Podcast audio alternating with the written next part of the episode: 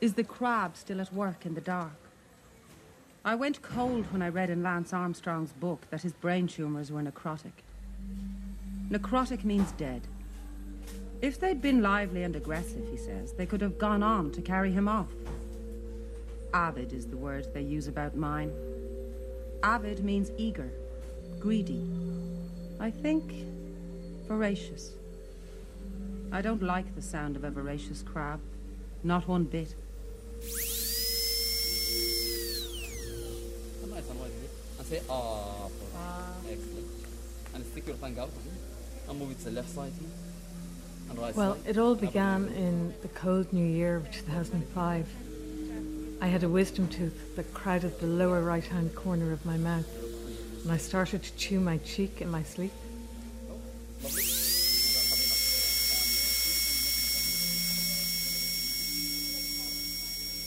January 2005. The wisdom tooth was taken out. I thought that was that. But months later, I developed a sore in that cheek, like a mouth ulcer. It began to spread, changed colour.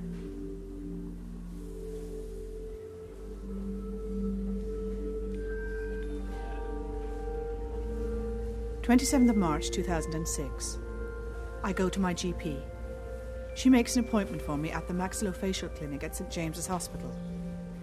I've never heard of a maxillofacial clinic before.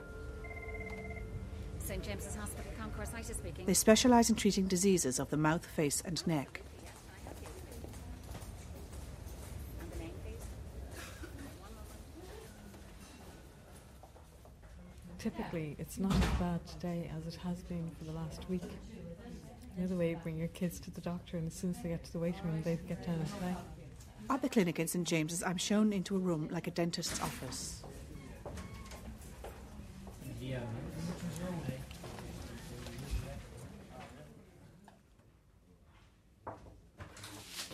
I explain that this is all a mistake.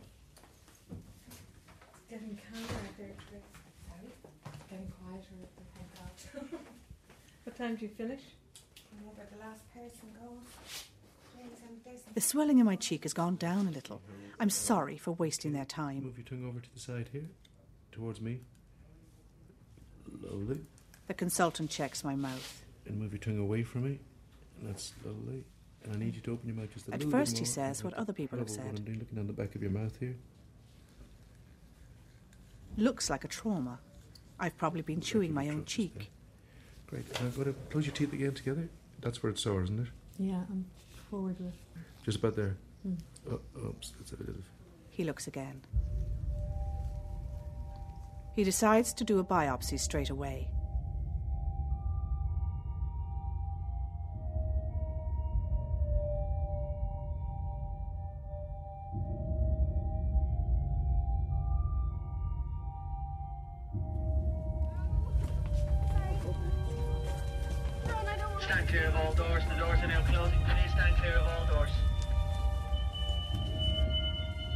On the way home, I nearly forget to get off the DART. I'm staring so hard at the sunshine, the sea, school kids pulling off their jumpers in the heat, daffodils.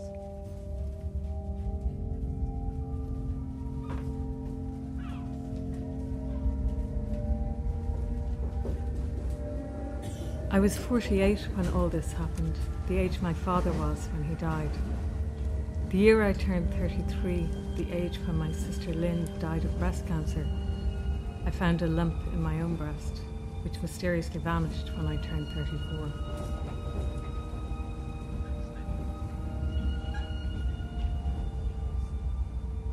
Sixth of April. The pain in my cheek throbs and swells like a musical note. It flowers, a dark bloom with thorns. It's a filter, a veil of colour. When the wave rises and falls, the fall has a sorrowful note to it, where some part of the chorus feels sympathy for the organism, for its frailty.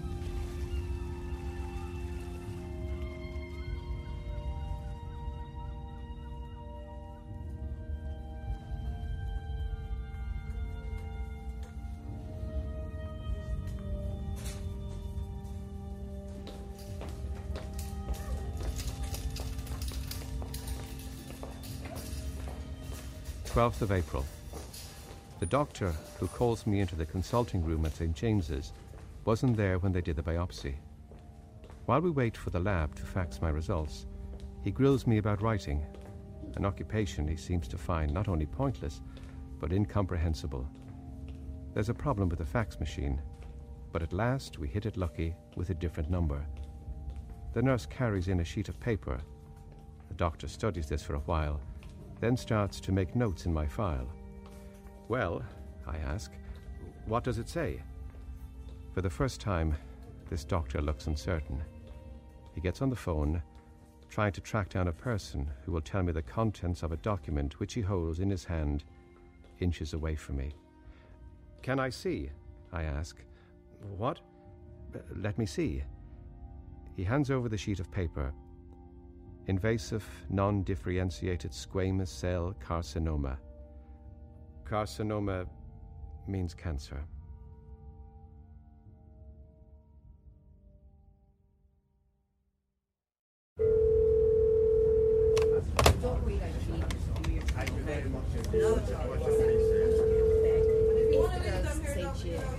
I appreciate that. Just give them a rough idea what time you're going to be here at. It's just so the ward know what time you're going to be I had to be admitted straight away.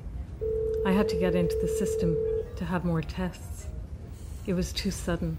I was unprepared. Just ring first. Ring 11 o'clock and then the nurse let you know about the bed. Hopefully the admin ward and then sure, take it from there then. The process took over. I didn't even feel sick, but I was given a bed, filled out forms, rang my husband who was working in London.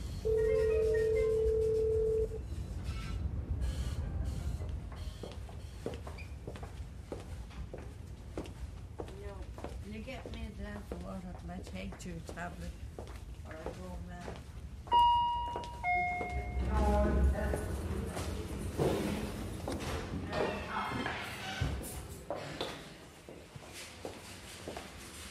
Then I was lying in a ward, the youngest person there by decades. The girls come in, all three of them. I was surrounded by sick people and old people, wondering what to say to my three daughters. Zita has brought her five year old son, Ryan. His brown eyes are steady as he takes in the hospital, the people. I remember that the thought of breaking this news to them terrified me. Simon, my husband, takes Ryan outside. It was one thing to think I have cancer. I begin to circle around the subject. It's still very early. Is it cancer? Nessa interrupts. I wasn't sure I'd be able to say it out loud. Yes.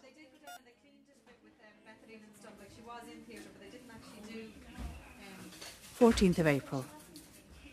The morning crawls along, and then there's a sudden surge of activity rounds, tests, samples. A tall Italian doctor with long hair glides into the ward for rounds. His accent and manner are enticing. The ward freshens up, becomes more feminine while he's there. He flirts unashamedly with the older women that he's here to see. They blush and smile long after he's gone. He's lovely, says one wistfully, looking at the door. And look at the state of me.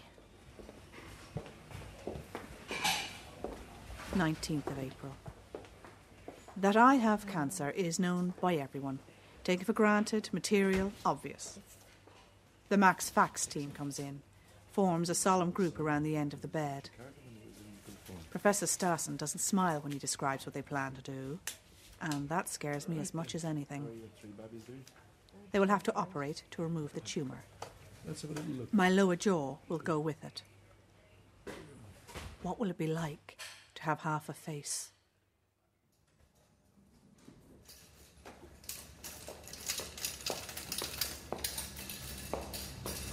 Twenty-first of April. Before they do the big operation, they'll insert a feeding tube called a peg They want me to swallow a stomach. tube under sedation. It will be like a second navel. I'll be fed artificially for weeks, maybe months. Make a second belly button so I can be fed artificially for months. This, tube, has a light on the end of it. They will feed the peg tube from the surface to the inside of my mouth. A Surgeon, surgeon appears, gowned and gowned and scrubbed. Tells me how good Professor Stassen is. I'm I'm sorry, sorry for you, he says. You've a battle ahead of you. The tube I have to swallow is fatter and harder than I expected. The Surgeon, surgeon pushes, pushes. I swallow. I swallow. He pushes again. I gag and swallow. He pushes, and it's in. Hard and fast. Yeah, and I, I wasn't expecting that because when it was explained to me, it was all this is a doddle, you know, it's a bit like having a tooth out. You get the tube put in, uh-huh, and then you'd be okay. So I didn't. I was just shocked.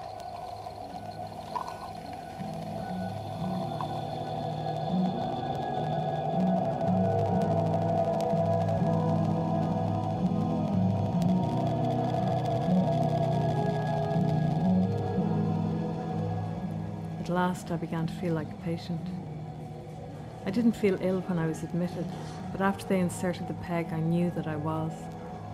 I moved around like an elderly person, shuffling and sore, holding onto my stomach. I was the only one who seemed to notice this sudden shift from strength to fragility, as if I was supposed to take the operation in my stride.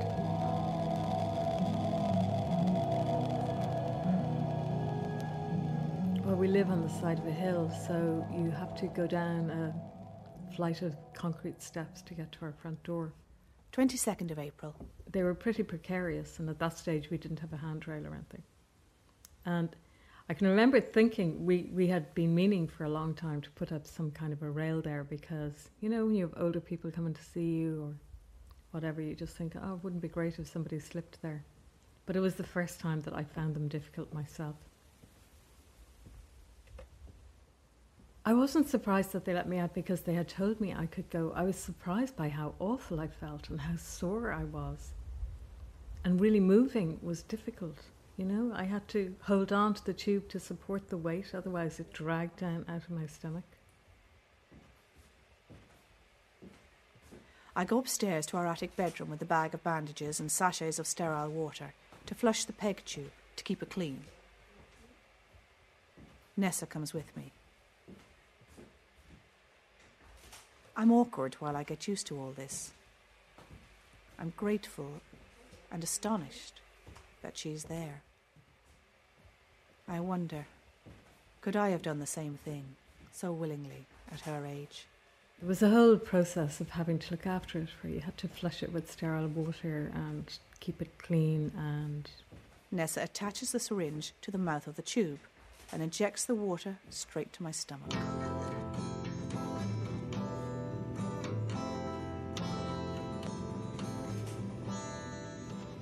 Rush of cold to the back of my throat. Afterwards, we have to redo the bandage around the wound. Raw as it is, Nessa doesn't even flinch when she sees it. A week ago, she'd have squirmed at the sight of a torn fingernail.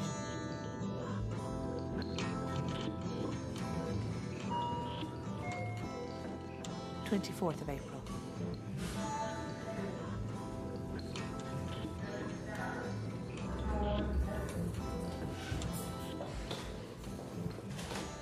I am back in the hospital with Simon and our girls. In a small grey room, we have a family meeting with the Max Fax team. They tell us the extent of the tumour. It's in my cheek and gums. Underneath my teeth. Lymph nodes. The surgical remedy. Removal of part or all of my lower jaw. The inside of my cheek. All lymph nodes in my neck. The after effects of all that. Disfigurement. Facial nerve damage. Partial deafness. Paralysis. Scars the loss of my ability to smile. Bone from my body will be used to rebuild the inside of my mouth. Surgery must be followed by radiotherapy. I'll have to learn to talk, to swallow. The prognosis, according to conventional statistics, is fairly bleak 40% survival rate at five years. I ask what I can do to prepare myself. You might want to think about your will is the response. All the things I've done wrong from the beginning tug at the sheets and crowd around the bed to wake me up. Why did I not pursue this more vigorously? Sooner? Why did I not insist that someone pay attention? We stalk each other, the tumour and I, one eye on the clock.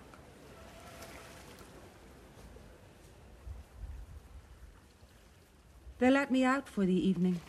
We walk to Bullock Harbour, where the tide is low and the seals are lazy. At that time, your tumour, what did it look like? Really kind of angry and ugly. It was uh, red and inflamed, and it had this kind of yellowy centre. It, it, it looked, I suppose, a bit like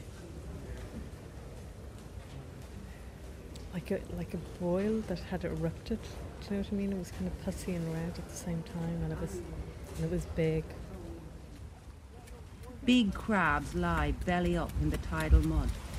On the pier, we find skeletons of fish, picked clean and scattered.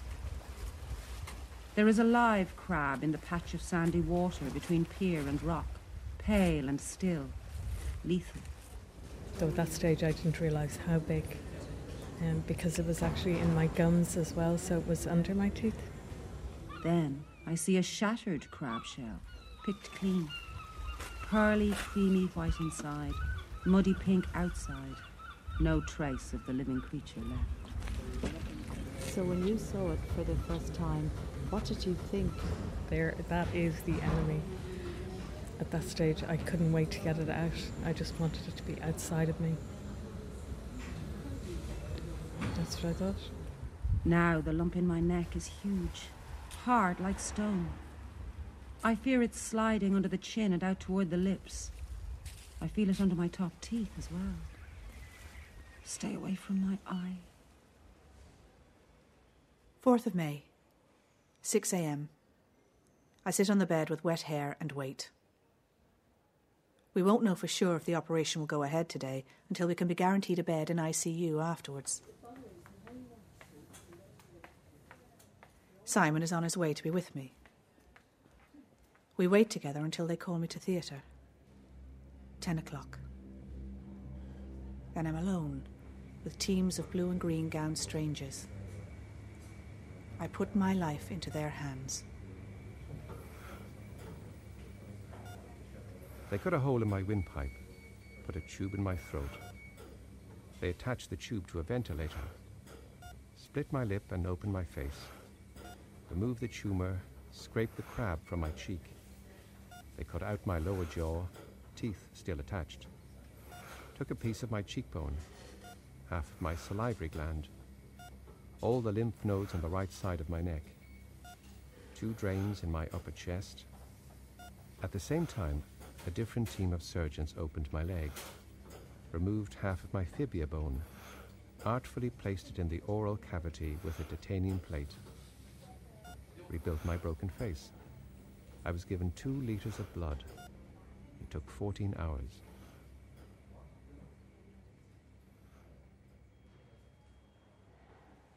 I remember the first few days after the operation passed in a fog, panic, and pain.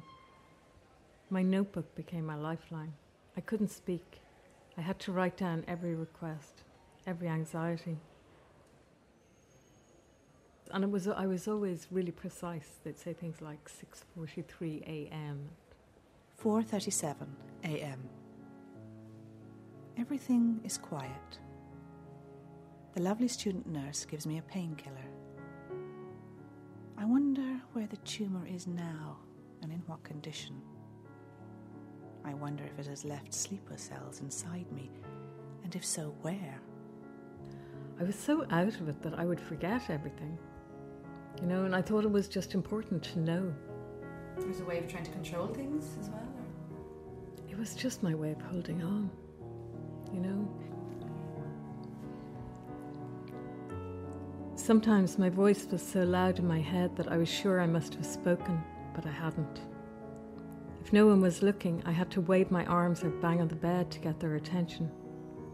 Then they waited while I wrote down what I wanted to say, like water or please open the window. Sometimes I thought, this is too hard. I can't do it. One night, two faces shone above me like moons, not letting me go. Simon and Dudu, my nurse for the night. I swam towards and away from them. I couldn't decide which way to go. I can't. This is too hard. But her eyes and Simon's voice held me to the surface. They fixed me in place, and I stayed. In that particular place, were you talking? Do you think you, you were nearest to death on that night, or was it just despair? It felt as if I was. It felt as if I could just let go.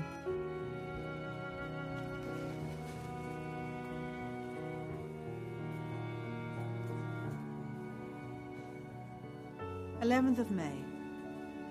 One week after the operation, I ask Nessa to buy me a mirror in the hospital pharmacy so that I can see my new face. She comes back with one of those pocket mirrors with a lid, the only one they had. Just as well. I take a quick look, clock the staples, the stitches.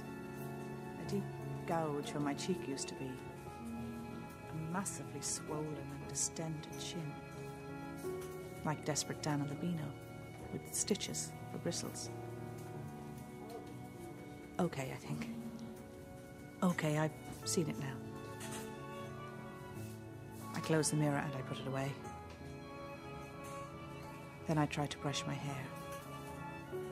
My fingers come across a wadge of something disgusting on the right side of my head. Revolting to touch. I prodded, wary. What is it? I ask Nessa. She has a look. Oh, Mama, she says. That's your ear.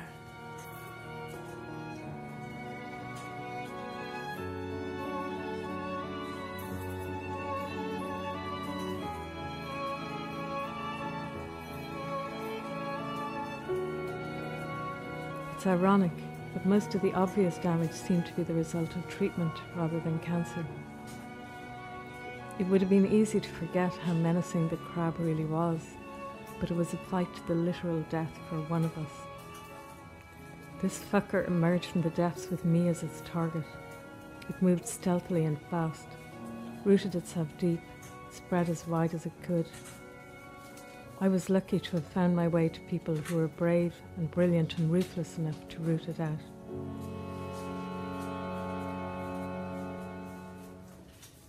And I was amazed. I'm still amazed when I think about the things they did. It's extraordinary. I mean, how how do you ever get the nerve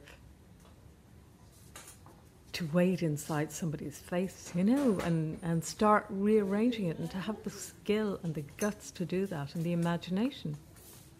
Because every time they have to do something, it's, it's always different. It's not as if it always presents in the same way or it's in the same place or.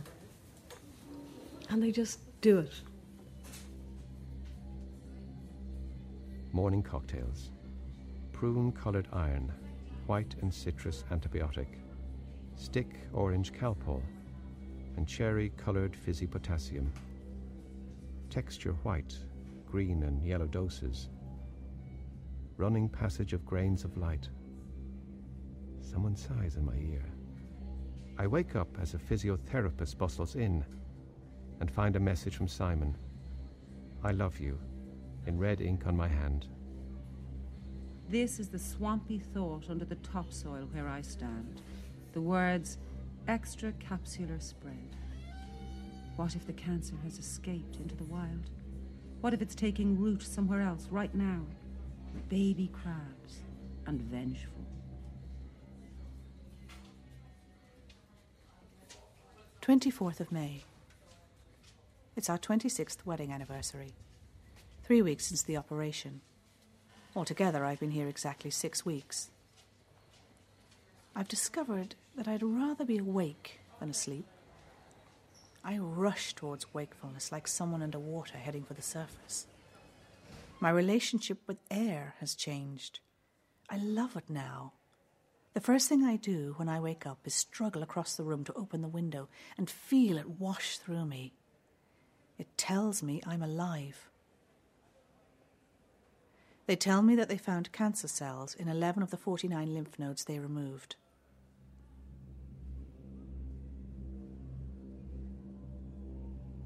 I dream about wind, the colour blue. I wake to a cold wash of rain on the broken wing of the building opposite. Hold me, an old man shouts. Hold me, please. I can't listen to this, so I walk some more around the quiet upper corridors of the hospital. One day, shortly before my godfather died, I was adjusting pillows at his back when he groaned and leaned into my hands. I began to rub the grooves beside his spine, the wings of his shoulder blades. He closed his eyes and relaxed, more at peace than I had seen him for days. It made me think about lonely older people I have known, how touch deprived they might be.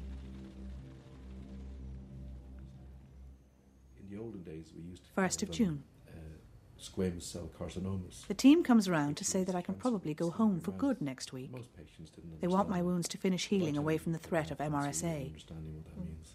Sometime after that, later in the summer, when the wounds have healed. I'll have radiotherapy. It means your tongue, your lips, your jawbones. When I was going home, there was a moment when I stood in front of the nurses' station and didn't know what to do next. We changed that. The nurses were smiling, but they had work to get back to. People see their dentist. Simon was waiting. I extend that I knew what everyone expected of me, sometimes if they're seeing another so I waved, turned my back on my empty room, took Simon's arm, and walked out of there. Does that answer your questions? Yes. No other questions? I don't think so. That's not like you. bye bye. Rationally, I knew that I should want to go home as well. I mean, the rational part of me wanted me to feel that too. But the other thing about it was that I had been there for two months and those people were like family to me. I loved them.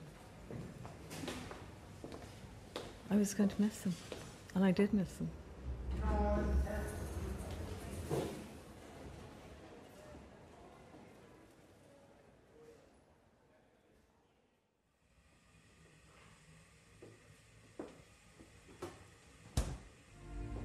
My, daily, regime.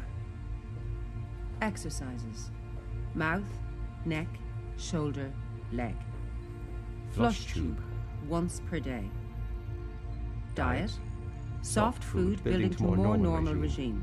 Dietary supplements. Peg. Peg. Clean and change once per day. Neck Neck dressing. Outpatients three times a week. Medication. Difene, Oxynorm. Pregabalin, Antiplatelet agent. paracetamol, Lignocaine patch. diazepam, Amitriptyline. iron, Laxatives. fentanyl patch.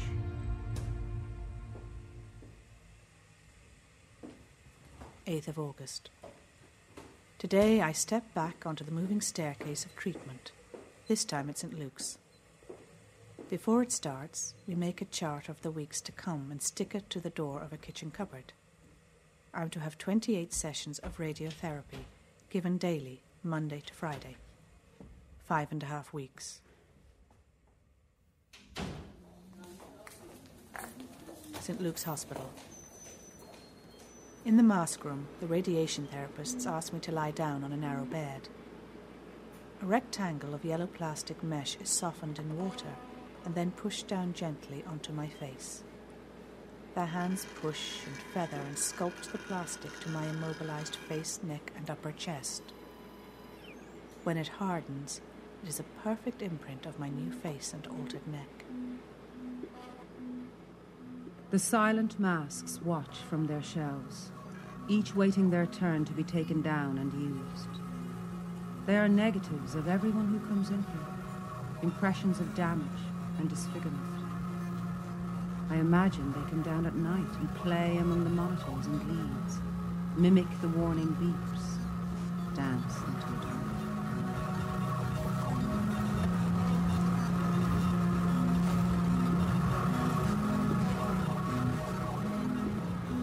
In the treatment room at St. Luke's, shelves full of yellow masks, the imprints of faces I will come to know over the next few weeks, line the opposite wall.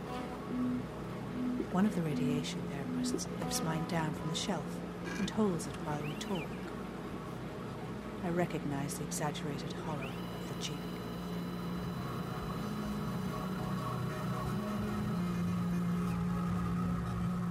While I'm enclosed in the shell, I listen to the sounds of the equipment as it moves around me. I hear a high pitched whine and imagine lethal darts unleashed on a search and destroy mission amid a swarm of metallic killer bees. A friend sent me a good luck message this morning that said to imagine blue sky when I'm enclosed by the machines. But I prefer my deadly golden bees.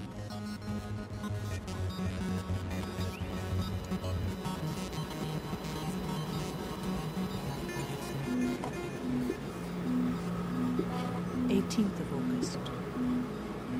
Today's tiredness is a shock.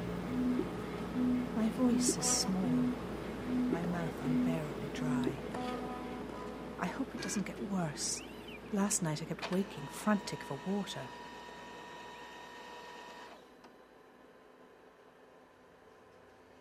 In the afternoon, I feel better. Out in the garden, there are pigeons bouncing on our neighbour's cedar tree. They gorge on the fruit, swing on the branches. Then they fly up suddenly, seven or eight of them, and fly away. The beat of their wings is loud through the glass. They're fun to watch. There are moments when I realize that I'm happy. Just now, the past and the future, everything I want or regret, are all held back as by a sea wall.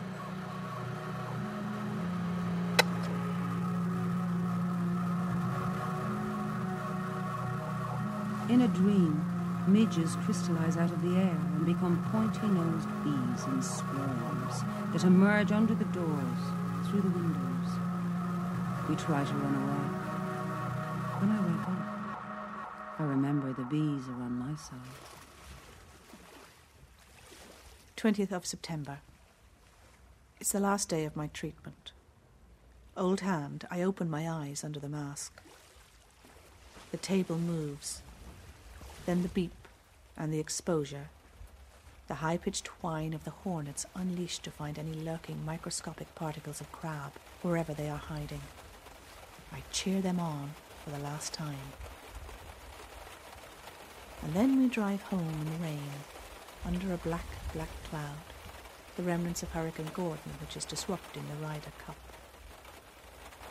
How could they not have expected rain in Ireland?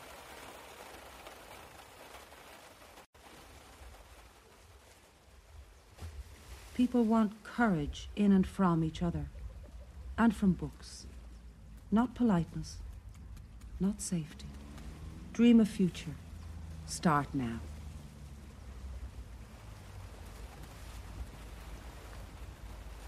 In my mind, black wrought iron gates, cathedral shaped, swing open to infinity. In my mouth, hot fizz and sea salt, burning acid saliva. The crab was nothing compared to this. I dream of writing and writing desks, long driveways, high ceilings, rooms falling silent for a reading. The hills darken and rain falls and still we drive home again. The hot hand rests at my chin and wind sings high in my ears. Can I do this?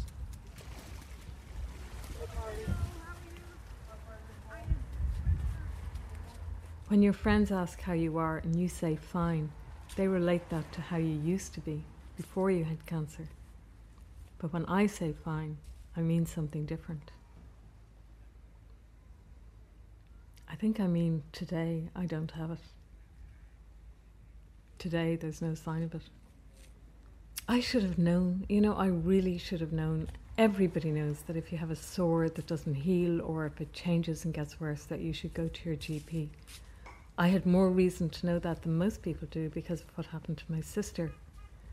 But I didn't know that applied to your mouth. I didn't think it applied to your mouth. And I wish I had known. I wish I had known more about cancer of the mouth because people just don't know about it. 29th of October. A month has passed and I'm feeling stronger. I'm adapting to the business of living with a new face, new body, getting used to going out on my own. At first, I was afraid of how people would react when they saw me. Sometimes they stare. Of course they do. I would myself. But those stares don't feel hostile. More like curiosity, as in, did I really see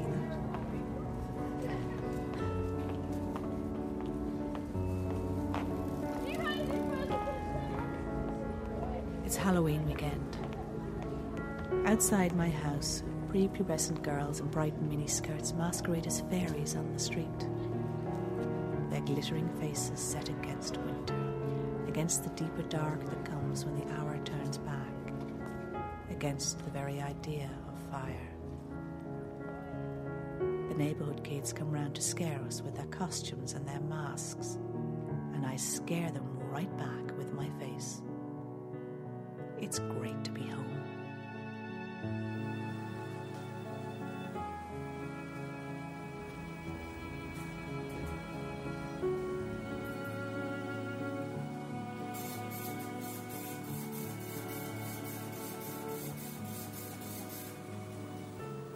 Nine months after the operation, I paid a visit to the pathology laboratory in St. James's Hospital, the place where they kept the slides of my tumour.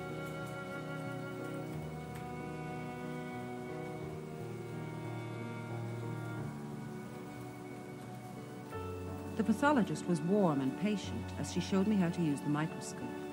Slides stained the colour of damsons, matching the jumper and scarf I was wearing. Strong colours, my armour of day.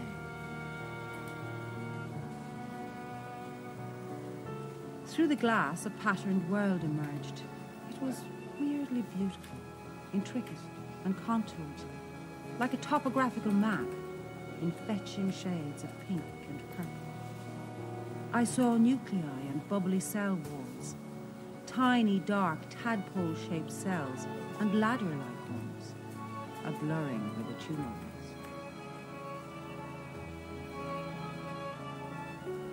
and yeah that was re- it was really important to me i think there was some part of me maybe that didn't quite believe it until i could see how close the tumor got to the bone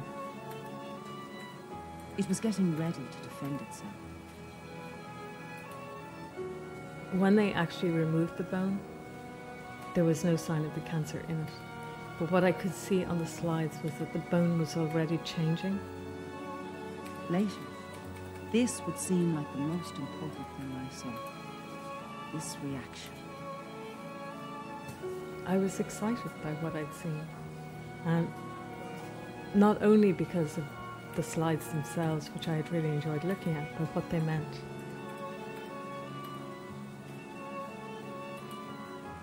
It proved something to me.